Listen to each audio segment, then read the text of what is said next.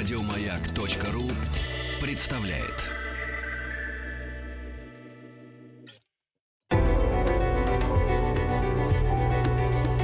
Много букв. Много букв. Любимые тексты главных персон современности – Здравствуйте, дорогие радиослушатели. Я Василий Уриевский, музыкант, актер театра и кино. 15 мая мы отмечаем день рождения Михаила Булгакова, выдающегося писателя нашей с вами Родины. Предлагаю вашему вниманию его рассказ «Вьюга». Эпиграф. То, как зверя назовоет, то заплачет, как дитя. Вся эта история началась с того, что, по словам всезнающей Аксинии, конторщик Пальчиков, проживающий в Шалометьеве, влюбился в дочь агронома. Любовь была пламенная, иссушающая беднягина сердце. Он съездил в уездный город Грачевку и заказал себе костюм. Костюм этот вышел ослепительным, и очень возможно, что серые полоски на конторских штанах решили судьбу несчастного человека.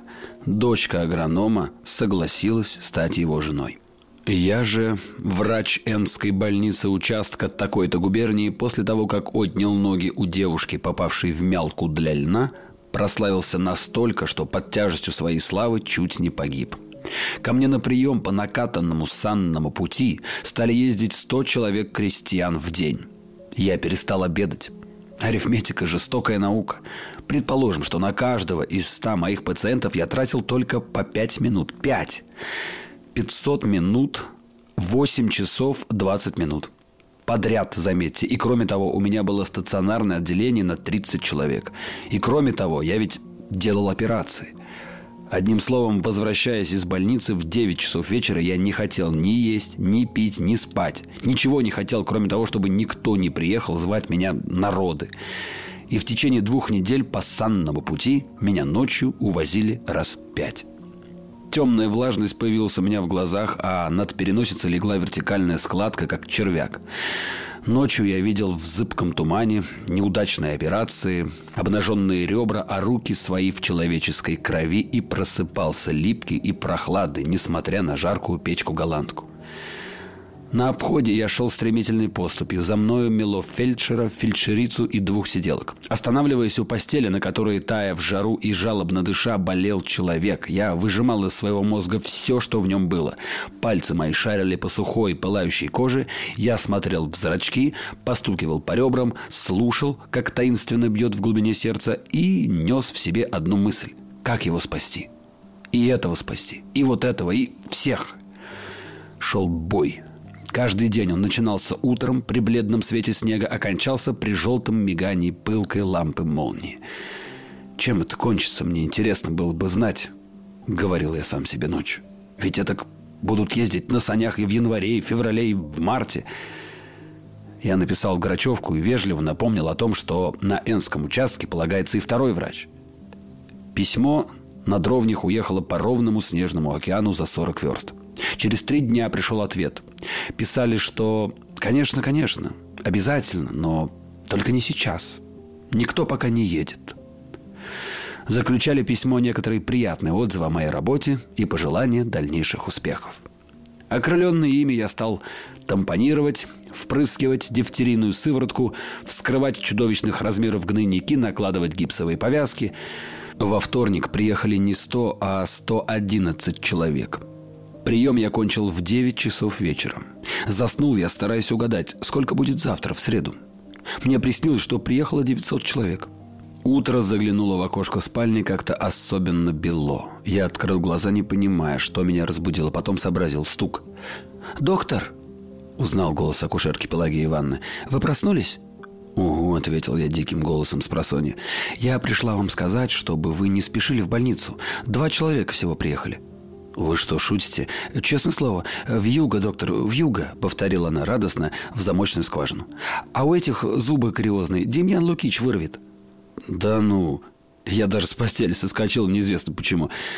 Замечательный выдался денек. Побывав на обходе, я целый день ходил по своим апартаментам. Квартира врачу была отведена в шесть комнат и почему-то двухэтажная. Три комнаты вверху, а кухня и три комнаты внизу. Свистел из опер, курил, барабанил в окна, А за окнами творилось что-то мною еще никогда не виданное. Неба не было. Земли тоже. Вертело и крутило белым и косо, и криво вдоль и поперек, словно черт зубным порошком баловался. В полдень отдан был мною Аксине, исполняющей обязанности кухарки и уборщицы при докторской квартире, приказ в трех ведрах и в котле вскипятить воды. Я месяц не мылся. Мною с Аксиньей было из кладовки извлечено неимоверных размеров корыто. Его установили на полу в кухне, а в ваннах, конечно, и разговора в Энске быть не могло. Были ванны только в самой больнице, и те испорченные. Около двух часов дня вертящаяся сетка за окном значительно поредела, а я сидел в корыте голый и с намыленной головой. «Это я понимаю», — сладостно бормотал я, выплескивая себе на спину жгучую воду. «Это я понимаю. А потом мы, знаете ли, пообедаем, а потом заснем. А если я высплюсь, то пусть завтра хоть полтораста человек приезжает. Какие новости, Аксинья?» Аксинья сидела за дверью в ожидании, пока кончится банная операция. «А «Конторщик в Шелометьевом имении женится», — отвечала Аксинья. «Да ну?» Согласилась? Ей-богу, влюблю, пела Аксинья, погромыхивая посудой. Невеста-то красивая. Ой, первая красавица, блондинка, тоненькая. Скажи, пожалуйста. И в это время грохнула в дверь.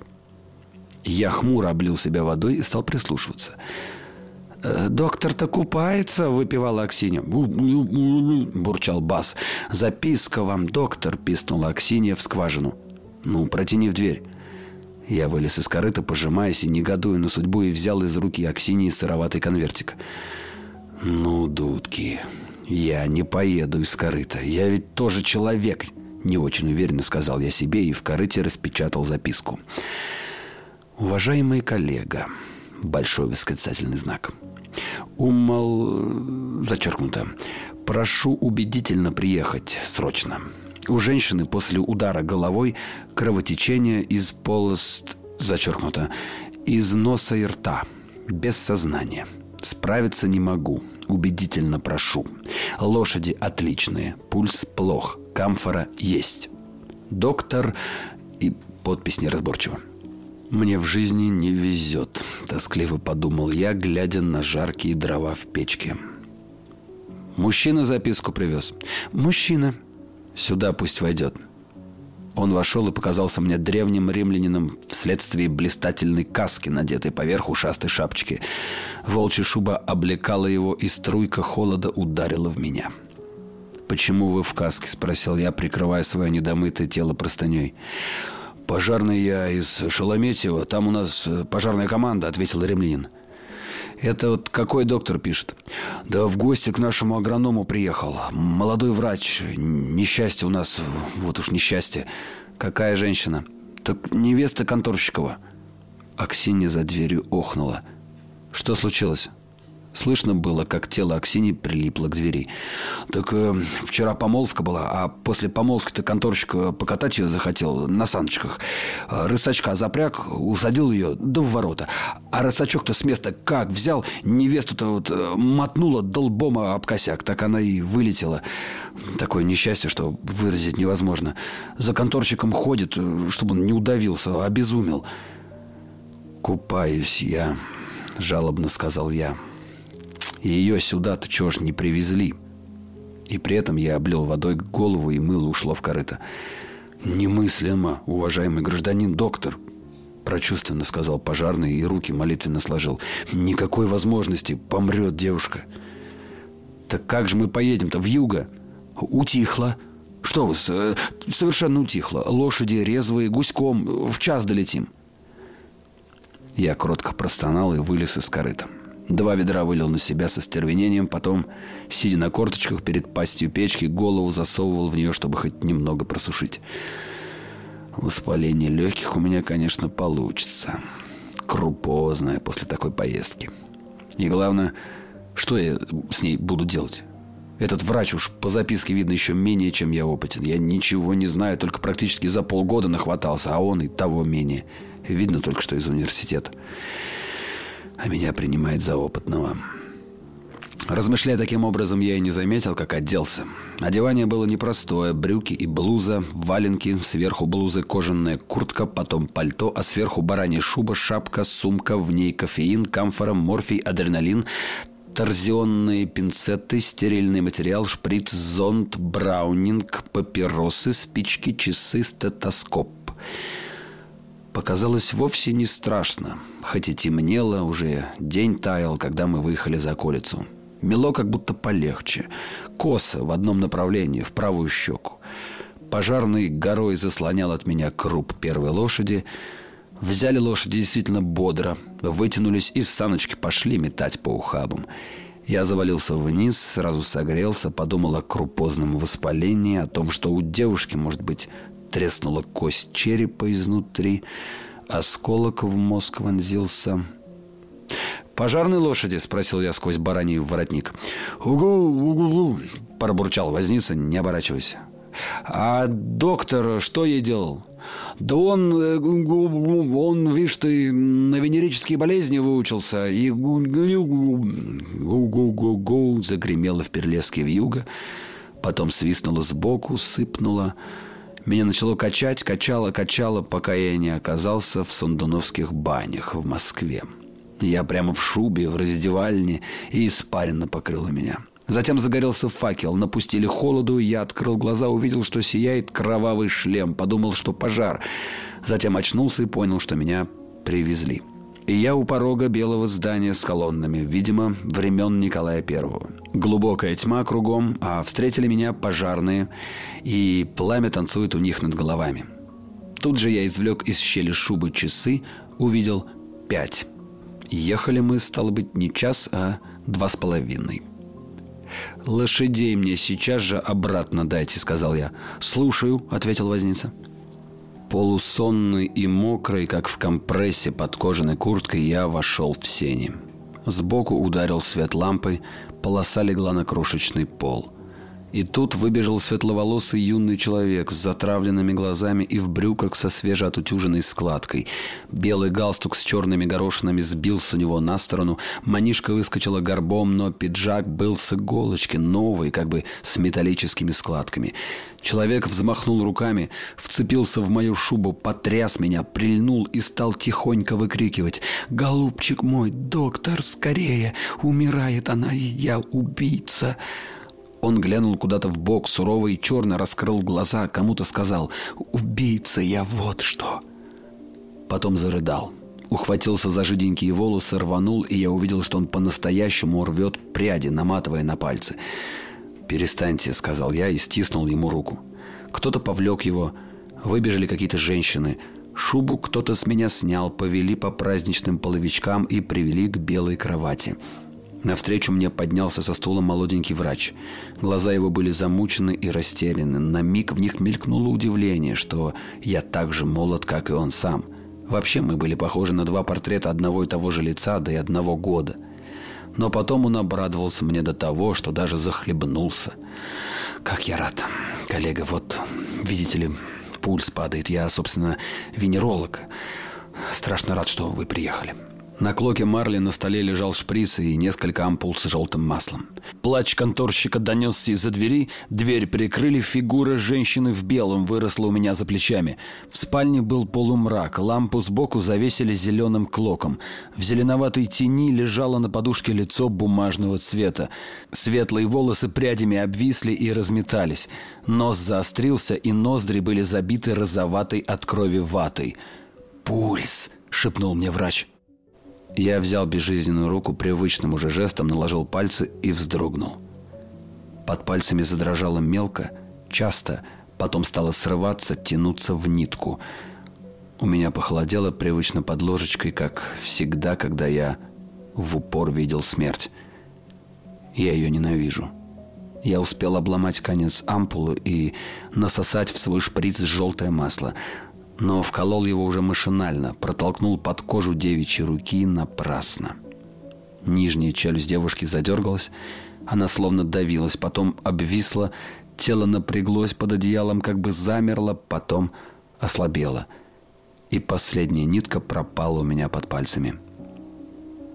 Умерла. — сказал я на ухо врачу. Белая фигура с седыми волосами повалилась на ровное одеяло, припала и затряслась. «Тише, тише», — сказал я на ухо этой женщине в белом, а врач страдальчески покосился на дверь. «Он меня замучил», — очень тихо сказал врач. Мы с ним сделали так. Плачущую мать оставили в спальне, никому ничего не сказали, увели конторщика в дальнюю комнату. Там я ему сказал, если вы не дадите себе впрыснуть лекарство, мы ничего не можем сделать. Вы нас мучаете, работать мешаете. Тогда он согласился. Тихо, плача, снял пиджак, мы откатили рукав его праздничной жениховской сорочки и впрыснули ему морфий. Врач ушел к умершей, якобы ей помогать, а я задержался возле конторщика. Морфий помог быстрее, чем я ожидал. Конторщик через четверть часа все тише и бессвязнее, жалуясь и плача, стал дремать, потом заплаканное лицо уложил на руки и заснул. Возни, плача, шуршания и заглушенных воплей он не слышал. «Послушайте, коллега, ехать опасно, вы можете заблудиться», — говорил мне врач шепотом в передней. «Останьтесь, переночуйте». «Нет, не могу. Во что бы то ни стало уеду. Мне обещали, что меня сейчас же обратно доставят». «Да они-то доставят, только смотрите, у меня трое тифозных, таких, что бросить нельзя. Я их ночью должен видеть. Ну, смотрите». Он разбавил спирт водой, дал мне выпить, и я тут же в передней съел кусок ветчины. В животе потеплело, и тоска на сердце немного съежилась. Я в последний раз пришел в спальню, поглядел на мертвую, зашел к конторщику, оставил ампулу морфия врачу и, закутанный, ушел на крыльцо. Там свистело, лошади понурились, их секло снегом. Факел метался. «Дорогу-то вы знаете?» – спросил я, кутая рот. «Дорогу-то знаем», – очень печально ответил возница. Шлема на нем уже не было. «А остаться бы вам, переночевать». Даже по ушам его шапки было видно, что он до смерти не хочет ехать. «Надо остаться», — прибавил и второй, держащий разъяренный факел. «В поле нехорошо-с». «Двенадцать верст», — угрюмо забурчал я. «Доедем. У меня тяжелые больные». И полез в санки. Каюсь, я не добавил, что одна мысль остаться во флигеле, где беда, где я бессилен и бесполезен, казалась мне невыносимой. Возница безнадежно плюхнулся на облучок, выровнялся, качнулся, и мы проскочили в ворота. Факел исчез, как провалился, или же потух, однако через минуту меня заинтересовало другое. С трудом обернувшись, я увидел, что не только факела нет, но Шалометьева пропала со всеми строениями, как во сне – меня это неприятно кольнуло. Однако это здорово. Не то подумал, не то забормотал я. Нос на минуту высунул и опять спрятал, до того нехорошо было. Весь мир свился в клубок, и его трепало во все стороны. Проскочила мысль, а не вернуться ли? Но я ее отогнал. Завалился поглубже в сено на дно саней, как в лодку съежился, глаза закрыл. Тотчас же выплыл зеленый лоскут на лампе и белое лицо. Голову вдруг осветило. Это перелом основания черепа. Да, да, да, да, ага, да, именно так. Загорелась уверенность, что это правильный диагноз. Осенило. Ну а к чему? Теперь ни к чему. Да и раньше ни к чему было. Что с ним сделаешь?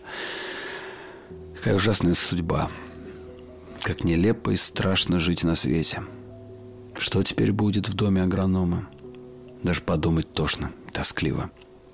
Потом себя стало жаль. Жизнь моя какая трудная. Люди сейчас спят, печки натоплены. А я опять и вымыться не смог. Несет меня в юго, как листок.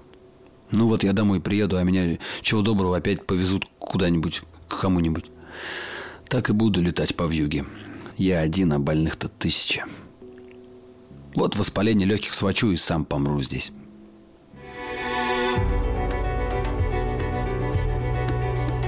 Много букв. Много букв. Любимые тексты главных персон современности. Здравствуйте, дорогие радиослушатели. Вы слушаете рассказ Михаила Булгакова «Вьюга». Читает Василий Уриевский. Так, разжалбив самого себя, я и провалился во тьму, но сколько времени в ней пробыл, не знаю. Ни в какие бани я не попал, а стало мне холодно, и все холоднее и холоднее. Когда я открыл глаза, увидел черную спину. Потом уже сообразил, что мы не едем, а стоим. «Приехали?» – спросил я, мутно тараща глаза. Черный возница тоскливо шевельнулся, вдруг слез. Мне показалось, что его вертит во все стороны и заговорил без всякой почтительности. «Приехали. Людей-то нужно было послушать. Ведь что же это такое? Себя погубим и лошадей». «Неужели дорогу потеряли?» У меня похолодела спина. «Да какая тут дорога?» – отозвался возница расстроенным голосом. «Нам теперь весь белый свет дорога. Пропали не за грош. Четыре часа едем, а куда? Вот что делается-то?» Четыре часа. Я стал копошиться, нащупал часы, вынул спички. Зачем? Это было ни к чему. Ни одна спичка не дала вспышки. Черкнешь, сверкнет и мгновенно огонь слезнет. «Говорю, часа четыре», — похоронно молвил возница. «Что теперь делать?» «А где же мы теперь?» Вопрос был настолько глуп, что возница не счел нужным на него отвечать. Он поворачивался в разные стороны, но мне временами казалось, что он стоит неподвижно, а меня в санях вертит. Я выкарабкался и сразу узнал, что снегу мне до колена у полоза. Задняя лошадь завязла по брюхо в сугробе. Грива ее свисала, как у простоволосой женщины. «Сами стали?» «Сами. Замучились животные». Я вдруг вспомнил кое-какие рассказы и почему-то почувствовал злобу на Льва Толстого – Ему хорошо было в Ясной Поляне, думал я. Его, небось, не возили к умирающим. Пожарного и меня стало жаль. Потом я опять пережил вспышку дикого страха, но задавил его в груди. Это... это малодушие, бормотал я сквозь зубы и бурная энергия возникла во мне. «Вот что, дядя», — заговорил я, чувствуя, что у меня стынут зубы. «Унынию тут предаваться нельзя, а то мы действительно пропадем к чертям. А они немножко постояли, отдохнули, надо дальше двигаться. Вы идите, берите переднюю лошадь под усы, а я буду править. Надо вылезать, а то нас заметет». Уши шапки выглядели отчаянно, но все же возница полез вперед. Ковыляя и проваливаясь, он добрался до первой лошади. Наш выезд показался мне бесконечно длинным. Фигуру возницы размыло в глазах, в глаза мне мело сухим в южным снегом. «Но!» – застонал возница. «Но! Но!» – закричал я, захлопав вожжами. Лошади тронулись. Помаленьку пошли месить. Сани качало, как на волне. Возница то вырастал, то уменьшался, выбирался вперед. Четверть часа приблизительно мы двигались так, пока наконец я не почувствовал, что сани заскрипели как будто ровней. Радость хлынула в меня, когда я увидел, как замелькали задние копыта лошади. «Мелко! Дорога!» – закричал я. «Го-го!» – дозвался возница. Он приковылял ко мне и сразу вырос. «Кажись, дорога!» – радостно даже стрелю в голосе отозвался пожарный. «Лишь бы опять не сбиться! Авось!» Мы поменялись местами. Лошади пошли бодрее. Вьюга точно сжималась, стала ослабевать, как мне показалось. Но вверху и по сторонам ничего не было, кроме мути. Я уж не надеялся приехать именно в больницу. Мне хотелось приехать куда-нибудь, ведь ведет же дорога к жилью. Лошади вдруг дернули и заработали ногами оживленнее. Я обрадовался, не зная еще причины этого. «Жилье, может, почувствовали?» – спросил я. Возница мне не ответил. Я приподнялся в санях, стал всматриваться. Странный звук – тоскливый и злобный, возник где-то во мгле, но быстро потух. Почему-то неприятно мне стало, и вспомнился конторщик, и как тонко он скулил, положив голову на руки. По правой руке я вдруг различил темную точку. Она выросла в черную кошку, потом еще подросла и приблизилась.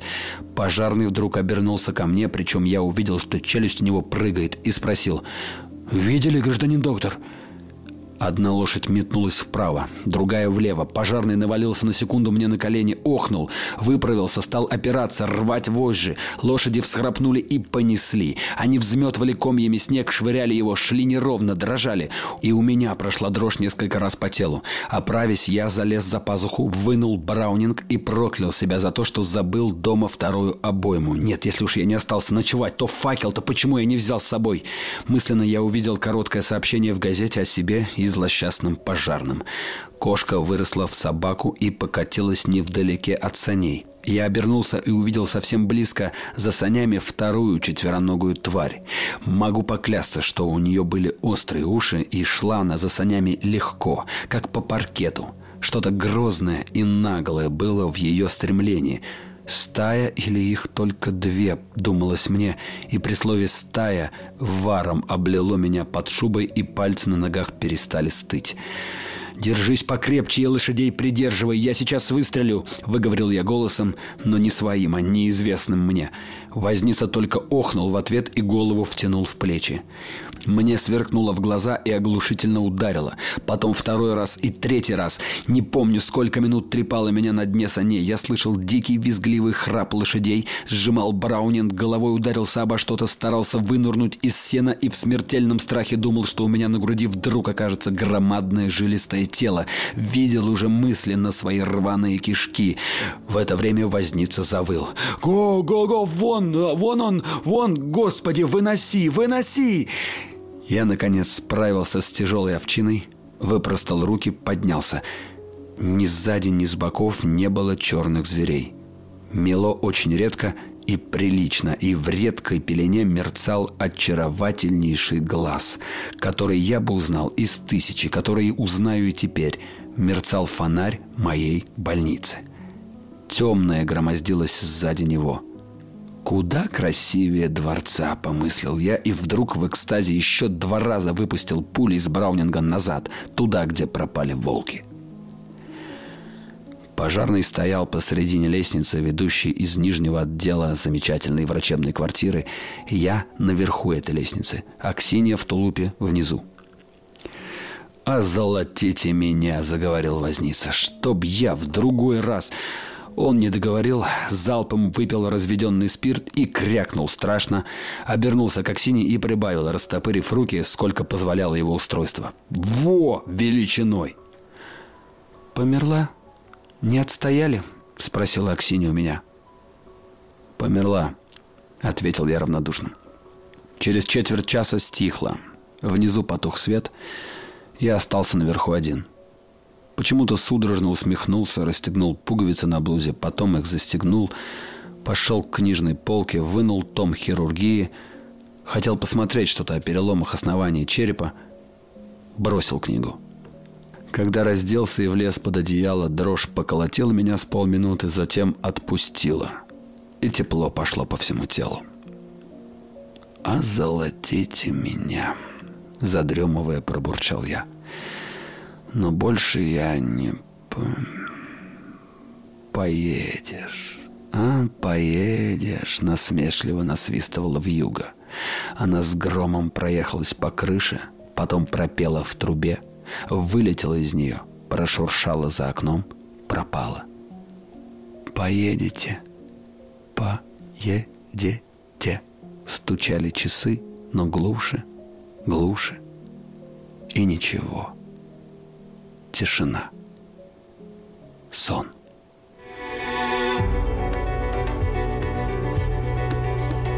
Много букв. Много букв. Любимые тексты главных персон современности. Еще больше подкастов на радиомаяк.ру.